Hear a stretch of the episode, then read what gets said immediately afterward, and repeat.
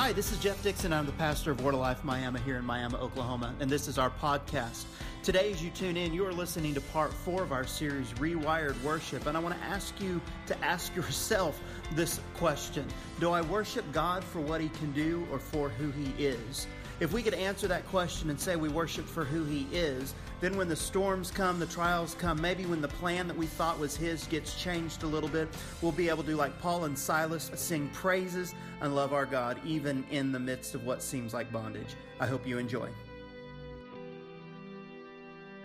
I want to continue today on our rewired worship. It just keeps unfolding to me uh, part four. We might get to a part eight. I have no idea. I'm just going to keep going because if you think about the essence, did you get the recording going? Okay. The essence of what we do here today is worship. The essence of our lives is worship. The reason that God has us uh, he created us is he wanted connection and fellowship with man and that is what worship really is. And this outcry that is within our hearts that goes all the way back as i described in that engage this outcry in our hearts desiring some kind of an encounter with god it all stems from our expressed love and devotion to him. It's this place of worship. It's this place of freedom. It's this place of hope and the encounters that we get to have with him uh, I love that I can come and worship Him and He meets me, but my him meeting me doesn't affect my desire to worship him and it shouldn't be that way. It's more than a feeling. It's it's it's this i, I don't know how else to describe because it, we can't hardly put words to things that aren't feelings because we're feeling beings but it's this it's deeper than just a feeling. So anyway i want to look today at this worshiping outside the plan you see, we all, I think, have our plans, right? When we're younger, when we grow up, we have a plan. We want to be doctors or lawyers or nurses or policemen or firemen or something. We always have a plan. You start planning at the very early ages. How am I going to get away with this? How am I going to get my next snack? How am I? We've got all of these built in plans, and uh, we've got to understand that sometimes plans don't go according to how we plan them out. Um, I am a very deliberate person. I every aspect of what we've done this morning, every detail I've prayed about and I've been very deliberate on. There's not a thing this morning that isn't purposeful and planned out. However, I'm willing to break off of the plan should God take us there. But I believe as I meet with Him in this deliberateness, He can meet with us in that. So, um, but anyway, plans sometimes don't go according to how we had hoped they would work out. Um, but within that plan or that change of plans, which just drives me bonkers, um, I want to ask this question opening up is how well do you trust God? I think that's real easy right now for us to come in and say, I trust God. Because I imagine for us, things are going well, right? Life's good, family's doing well, work is going well. It's easy to say, oh, I trust God. But what happens when it appears that He has removed Himself from the plan? Appears is the key word there. Because I, I, can tell you, he's never going to leave us, nor is he ever going to forsake us, the Bible says. But what do we do when it seems like he is withdrawn from the plans that we thought were going our way? Do we still trust him? You take it to the next level and ask the question do we worship him for who he is rather than what he does?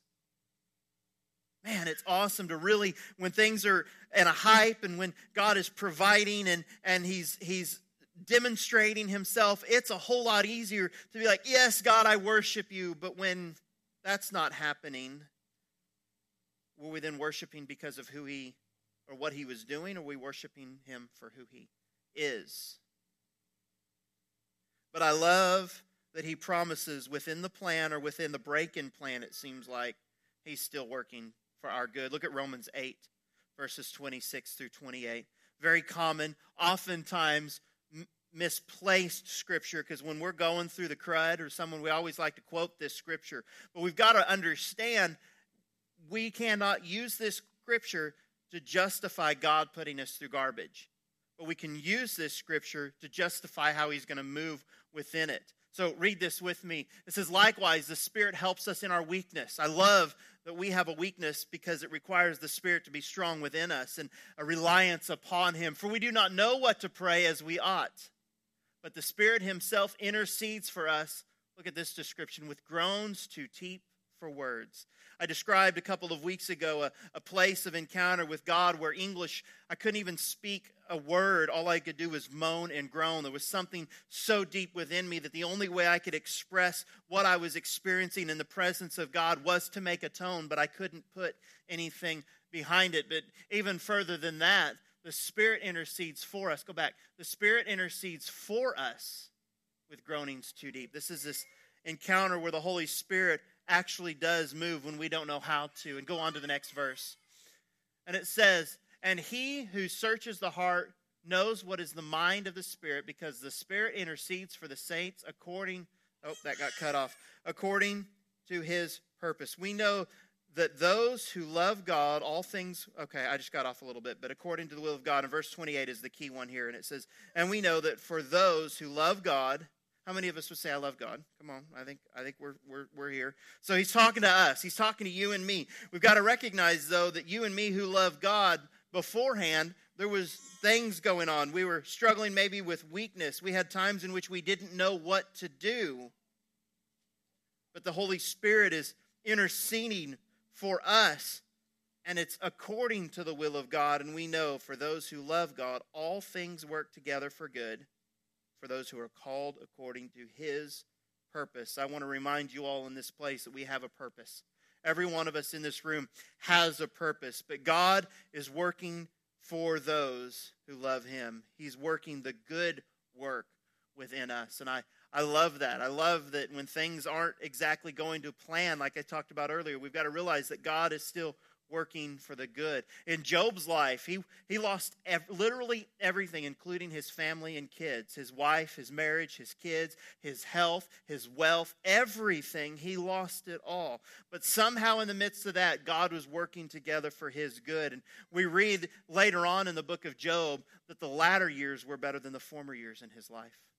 Wow. What a great, what a great redemptive plan. What a great thing. What a great description of, of a need to, to cry out and meet with our God and know that our latter years are better than our former years. So, with this in mind, knowing God works all things together for our good, let's approach worship with this. And, and I want to look at a very another very, very common story. He's totally cool. Another very, very common uh, story. Many of us grew up hearing this if we grew up in church.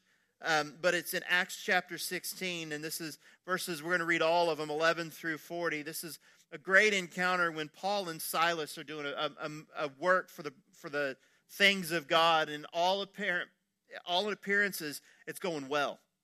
The, the people are responding, lives are getting changed.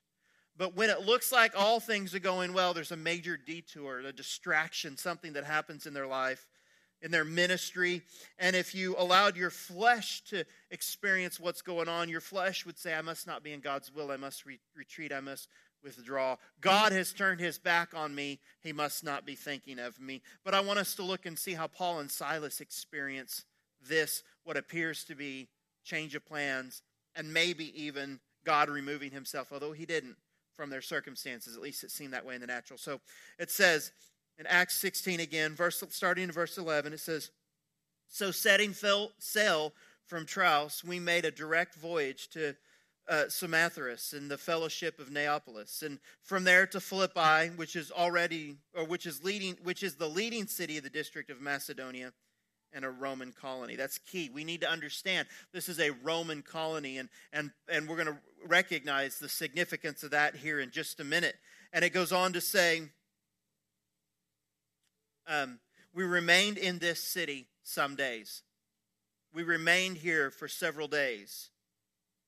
And on the Sabbath day, we sat outside the gate to the riverside, where we were supposed, where we, where sorry, we supposed there was a place of prayer. We had an inkling of an idea that there was a place. We realized here that on the Sabbath day they went to meet with God.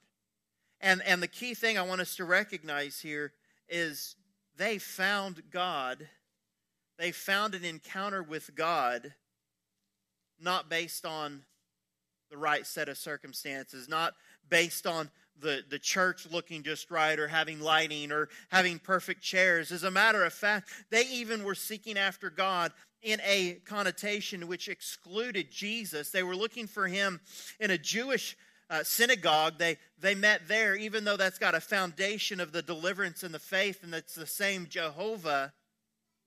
They are now on the side of the cross where they worship Jesus and they experience the benefits of that side. But you know, they didn't have to go find a church, they didn't have to go find a specific place that believed exactly like they believed. They just knew that if they sought after the presence of God, they would find him. So here they are in a place of prayer, and it says, We sat down and spoke to a woman who had come together, to the women who had come together. You see, this is what we're going to call the plan. They've shown up, they're in this place, and they're beginning to speak and minister the things of God. They're talking to a people that have not had a true revelation of who Jesus is. And that's their whole purpose, this missionary journey that they're on and the plan happens. And one uh, who heard us was a woman named Lydia from the city of Thyatira, a seller of purple goods, who was a worshiper of God. She loved God, she worshiped God. Now, listen, the Lord opened her heart to pay attention to what was being said by Paul. And after she was baptized and her household as well, she urged us, saying, If you have judged me, be faithful to the Lord. Come to my house and stay and she prevailed upon us. So, again, the picture here is we've got a, a setup that is brilliantly worked out where Paul and Silas, or Paul specifically here, has begun to uh, describe who Jesus is. Lydia and her household have now had a, a revelation of who Je- Lydia is, or I'm sorry, of who Jesus is. She is now in her household have been baptized, and she's saying, Come, you now have a place to stay. And it seems like when the plan is going well, there's provision that follows the plan. So, this is the provision side. This is the open door. This is the moment in which we begin to see the manifestations of the working of God. It's the moment in which we encounter the actual physical move of God where lives are being changed, lives are being touched, and everything looks fantastic. Then something happens. It says, as we were going to the place of prayer,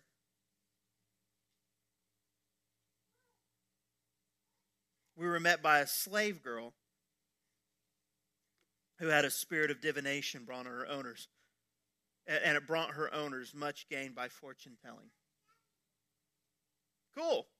We're going to get to cast out a devil today. She followed Paul and us, crying out, These men are servants of the Most High God who proclaim to you the ways of salvation. That seems true, right? This is coming from this fortune telling woman filled with a spirit of divination. But listen in verse 18, and she kept doing for many days. Paul, having become greatly annoyed. I love the reality of who Paul is here, the, the picture we see of a real man who ministers under the unction of the Holy Spirit. Paul became really annoyed and he turned and said to the Spirit, I command you in the name of Jesus, come out of her. And it came out that very hour. Imagine this. Can you just picture us? What would happen if God even moved in our, the midst of our annoyance of other things? Think about it. This woman is coming, she's annoying them. She's declaring the truth, but she's annoying them. And I don't think that they had to sit back and intercede and fast. They were already in great connection with God. They didn't have to pray about and decide, they didn't even have to work it up. Paul just haphazardly looked to the woman and said, Come out. And the Spirit left her. Oh, that we would be a people in which God responds that easily and that quickly to our requests, so that we would be a people that when we cry out to God or when we command things to happen, that we walk in such an authority that even demons have to respond immediately. People have to come to silence. Looked pretty good. But you know, God honored that request, but it sure did open up the door for a a great distraction in their life. And verse 19 says, But when her owners saw that their hope of gain was gone, they seized Paul and Silas and dragged them into the marketplace before the rulers. And then they had brought them, when they had brought them into the magistrates, they said, These men are Jews and they are disturbing our city. It's interesting. So we recognize early on, by the way, that they're in a colony of Rome, right? We're in a province of Rome, a place governed by Roman law And these people, Paul and Silas, have come in in their entourage and they've ministered Jesus, but the people see and declare that they are Jews and they're messing some things up. This is not a Jewish state, this is a Roman state, and what they're doing is messing up progress for us.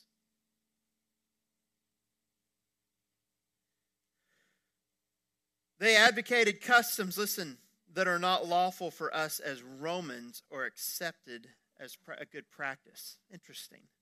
Verse 22, it says, The crowd joined in attacking them. I love it. I, I, think it's interesting that we've got this setup where Paul and Silas have come in, they're ministering to these women, and Lydia specifically has heard her whole household has had the revelation of who Jesus is as he's establishing himself as the king in this kingdom, desiring the glory of man directed towards him. They're really doing no harm, and all of a sudden, the whole crowd gathers around. I'm going to tell you this morning that when we get really serious about the things of God, when God begins to really move amongst us and we begin to do some great and mighty exploits for Him, like I expect that we're going to do as this body, people are going to look at us and they're going to judge us falsely. They're going to accuse us negatively. They're going to point fingers at us and say, that church over there, that's a cult, or that church over there, it's, it's crazy, they're flaky, they're weird, they're, they're outside the norm. But I'm here to tell you that when we are fully encompassed within the things of God, those have to happen because people cannot understand. They cannot begin to understand what it is that we're experiencing in this place. The crowd joined in, attacking them, and the magistrates tore the garments off of them and gave orders to beat them with rods. And when they inflicted many bows upon them, they threw them into prison, ordering the jailer to keep them safe. So they've been beaten, they've been flogged publicly, they're pretty beaten down, right? It looked pretty good when it first started out, didn't it? It looked great. They were people were responding to the move of God. People were getting a revelation of Jesus. Now the crowds are insulting and they they where's God in this? They were doing his work. Can he just step in and deliver them? Why didn't he just step in and deliver them? But now not only are they beaten and messed up and and and literally in physical pain, they've lost their their um, credibility in the crowd, and now they're thrown into jail. This is what I'm going to call the push. The push. You see, we've got people all around that are pushing us to conform to their ways, their customs, their, their, their idea of how it should be. We have a push from churches across this world that say, this nation, that say, this is how it should look. And as soon as you veer from that, you have gotten outside of, of what we call acceptable practices. And the attack, the push comes. Verse 24 says, Having received this order, he put them into the inner prison and fastened their feet in stocks. Can't go anywhere. Where's God? Where is God in this? Why has God abandoned us? Were we not? This is kind of how I would begin to think. I think, haven't I been doing your will, God? Haven't I been preaching the gospel of the kingdom? Haven't I been demonstrating your works through signs and wonders? Haven't I been doing all of this for you, God? Why on earth did you allow this to happen to me? Why on earth did you allow this to, to invade my life? Why am I under attack?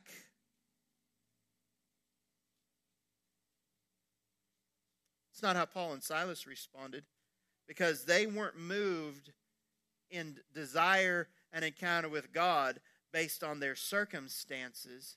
They didn't love him for what he could do, they loved him for who he is. You see, when we're in pain, when we're beaten down, when things are not seeming to line up, we tend to say, Oh, God's closed the door, we need to leave. But really, in all reality, He's putting us in a, put us in a position where we can begin out of our desperation, not because we want to see Him move, but because we have a revelation of who He is. We begin to just lift up His name. We begin to worship Him for who He is. It's hard for us, isn't it? Isn't it hard to worship God when things aren't going well? Isn't it easy to retreat and back up? We quit reading our Bible. We quit um, seeking after Him. We quit praying. Am I bold enough this morning to say that if those circumstances were affecting us, we didn't have a revelation of truly who Jesus is. You see, if he never did anything else for us other than die on the cross, if we never were healed, if we never experienced his presence again, he's done enough.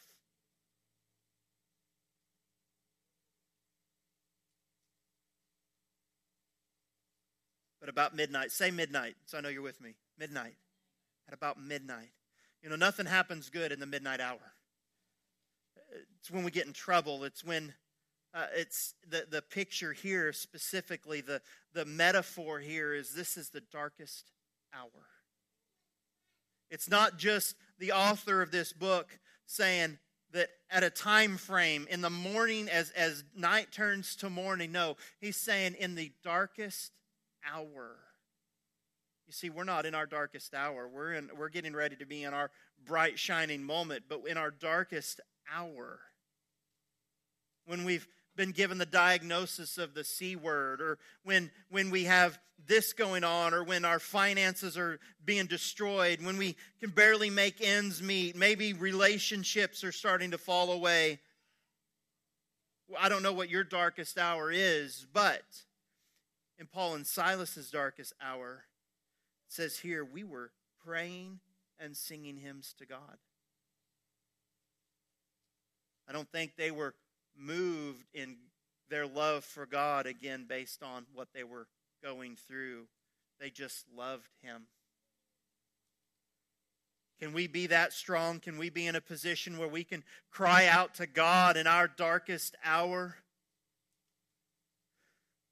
Can we find an expression of love and devotion to our King in our darkest hour?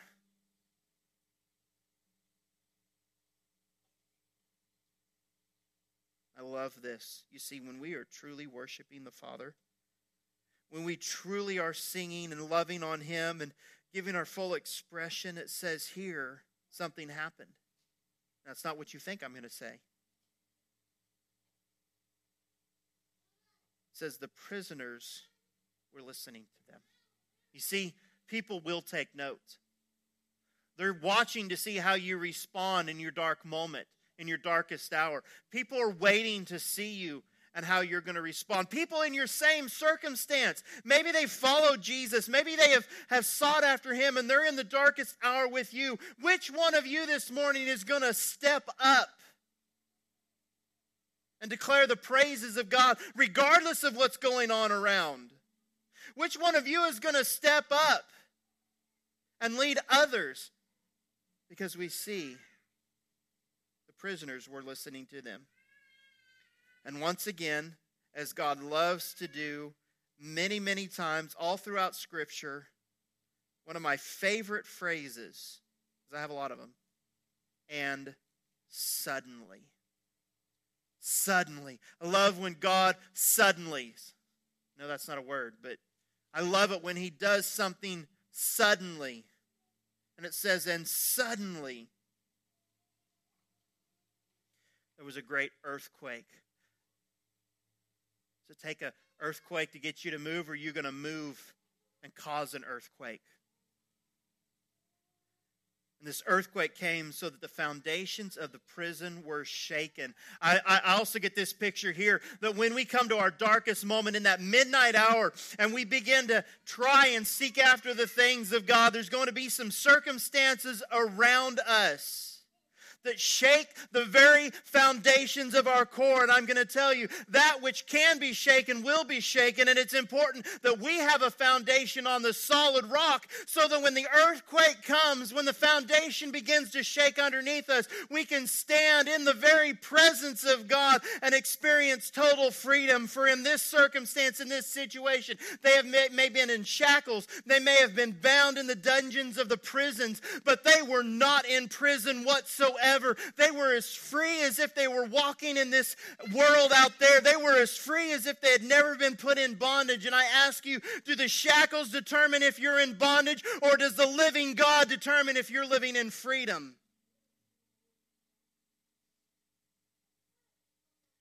And here it is again, like suddenly. It says, and immediately the doors were open and everyone's, everyone's, not just Paul and Silas, but everyone's bonds were unfastened. You see, this is the praise. The praise. This is where we find after the push that has come upon us, the attacks that have come upon us, we step up and we say, God, I love you and I worship you for who you are, not for what you can do. It's why when we come into his presence and we're struggling with something, maybe we've got sickness in our body, we cannot seek the healing, we have to seek the healer.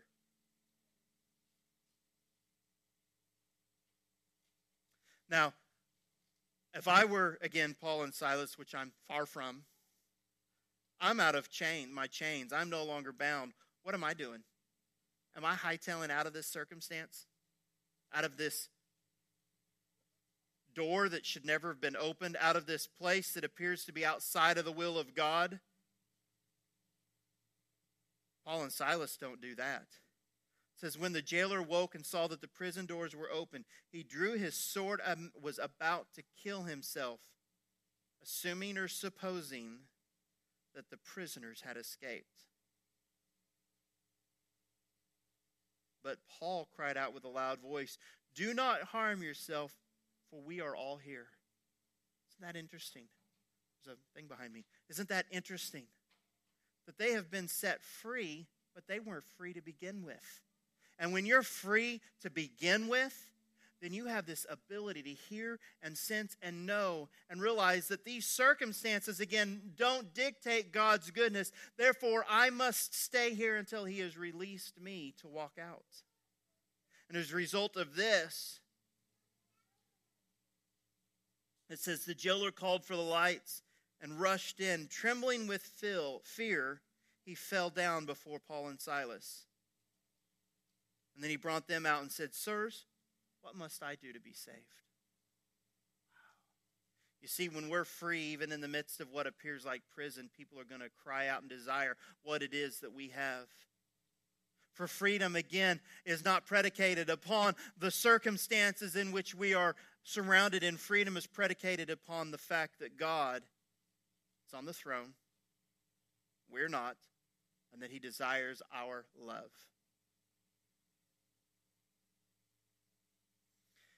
verse 21, it says, And they said, Believe in the Lord Jesus, and you will be saved, you and your household. And they spoke the word of the Lord to him and to all who were in his house. And he took them the same hour of the night and washed their wounds. You see, this man is already beginning to help Paul and Silas in their situation. And this man, he was baptized at once. Not just him, but his entire family. It says his whole family or his household. Verse 34 And when they brought them up into the house and set food before them, and he rejoiced along with his entire household that he believed in God. What an opportunity that would have been missed if he just hightailed it out there.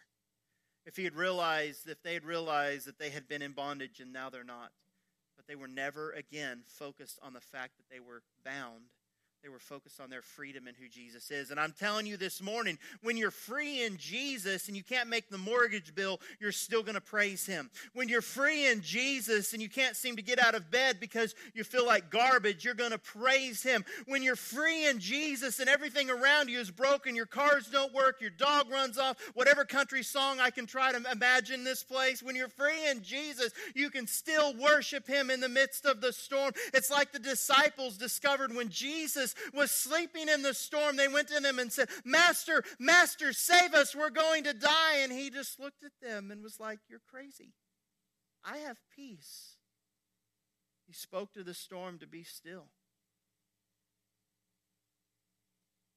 You see, we have that same authority to speak to the storm in our lives. We have that same abundance and authority in our lives. When the storm is raging around us, the way we speak peace to the storm is not by looking at the wind, but looking at the king. And when we look at the king, the storm will absolutely have no significance on our pursuit and passion and worship and love for him.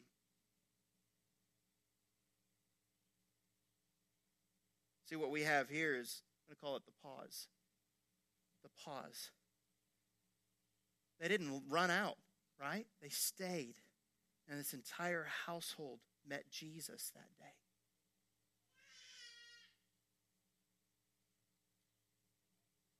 Passing on in time a little bit, it says in verse 35 But when it was day,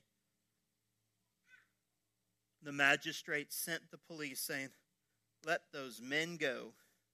Oh, they were already released, right? In Jesus' name? They stayed. Magistrates come, say, Let them go. And the jailer reported these words to Paul, saying, The magistrates have sent to let you go. Therefore, come out now and go in peace. I, I don't, I, this is, he's crazy, but Paul says to them, no, we're not going anywhere. He says they, they have beaten us publicly, uncondemned, men who are Roman citizens. you hear what Paul just said? I, they could not do this legally to us. We are Roman citizens, and, and now they've thrown us into prison. They do not throw us out, they will not throw us out secretly. No, let them come themselves and take us out. The peace reported these words to the magistrates, and they were afraid when they heard that they were Roman citizens. So they came and came in person and apologized. And I'm going to tell you this morning that when we stand firm in our freedom in God, those that once accused us will now come to us in apology for what they accused us. Because I'm here to say this morning that they cannot accuse you. They may be able to project words at you, they may be able to say things that are false, but there is no one that can accuse us of anything because it is God whom we serve. It is God who has great thoughts for us. It is God that lifts us up and He sets us in a path for righteousness. It is God that is the only one that has significance upon the words that are spoken about who we are. So maybe we need to pause in this and remind ourselves of who we are in God. We can re- read in the Word of God, in the Bible, that we are the head and not the tail. We are above and not beneath. We are the blessed of God. The Word of God says, I mentioned it earlier, that before I formed you in your mother's womb, I knew you. He has a plan. And so I encourage you this morning that if you're already living in freedom, even though the circumstances around us would contradict that, But once those things change, don't rush out of this land. Don't rush out of the land in which God has placed you in but pause for a moment because it's in this move that he's going to set the stage for man to make a difference in other man's life. You see, we see it all throughout time, all throughout Scripture, that even though God is capable of doing anything, God has chosen that you and I would be the ones that would carry out his message. You and I would be the ones that carry out his plan. You and I would be the ones that are a demonstration of the reality of God. So we need to pause and allow Him to work through us in the midst of the chaos.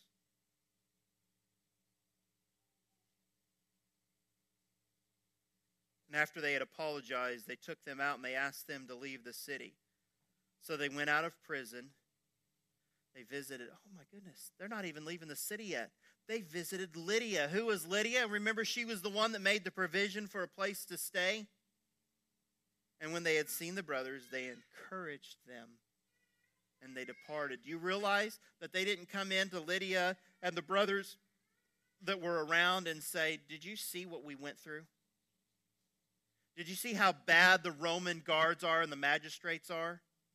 They didn't concentrate on the negativity, they just returned right back to their purpose plan, purposeful plan, their, their perfect plan that God had in them. And they encouraged the people.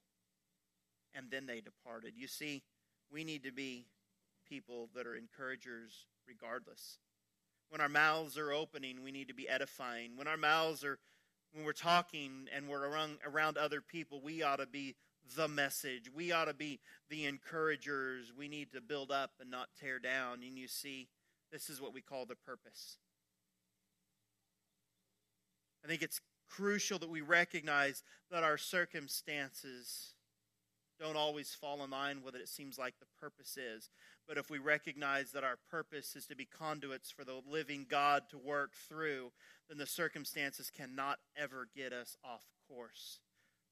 The circumstances cannot ever change the fact that God has a plan to work through us. And I'm asking you this morning through every circumstance, every trial, every high and every low, are you staying on purpose? Are you staying focused and recognizing again that it's not these external circumstances that dictate God's will for my life, God's plan for my life, and God's goodness in my life, but it is God Himself who establishes within us who we are, where we should be, and what we should be doing. It is the purpose. So, in closing this morning, I want us to just examine, that was awesome, examine ourselves. Because I feel like that we have described somehow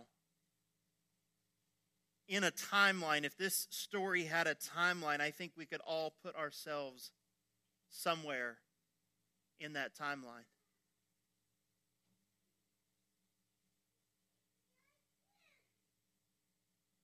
Where are you in the timeline? Where are you in the timeline? Are you at the beginning where it appears good? Are you in the middle where the distraction is coming? Or are you at the end? I don't know that we're any of us could really sit at the end of the timeline in this story. I feel like for myself, if I can just be real, I'm sitting at the beginning stage of this. Things are going well. And I need to be reminded that I need to be reminded that even though insults and things might come my way, I'm sitting right in the perfect plan of God. So let's just for a moment. Assess where you are. And you know, I think that regardless of where we are in that timeline, our response is the same. We worship. Our response is the same. We cry out to our God for who He is, not for what He can do. Whether it's good or bad, or in the deliverance side, God is faithful.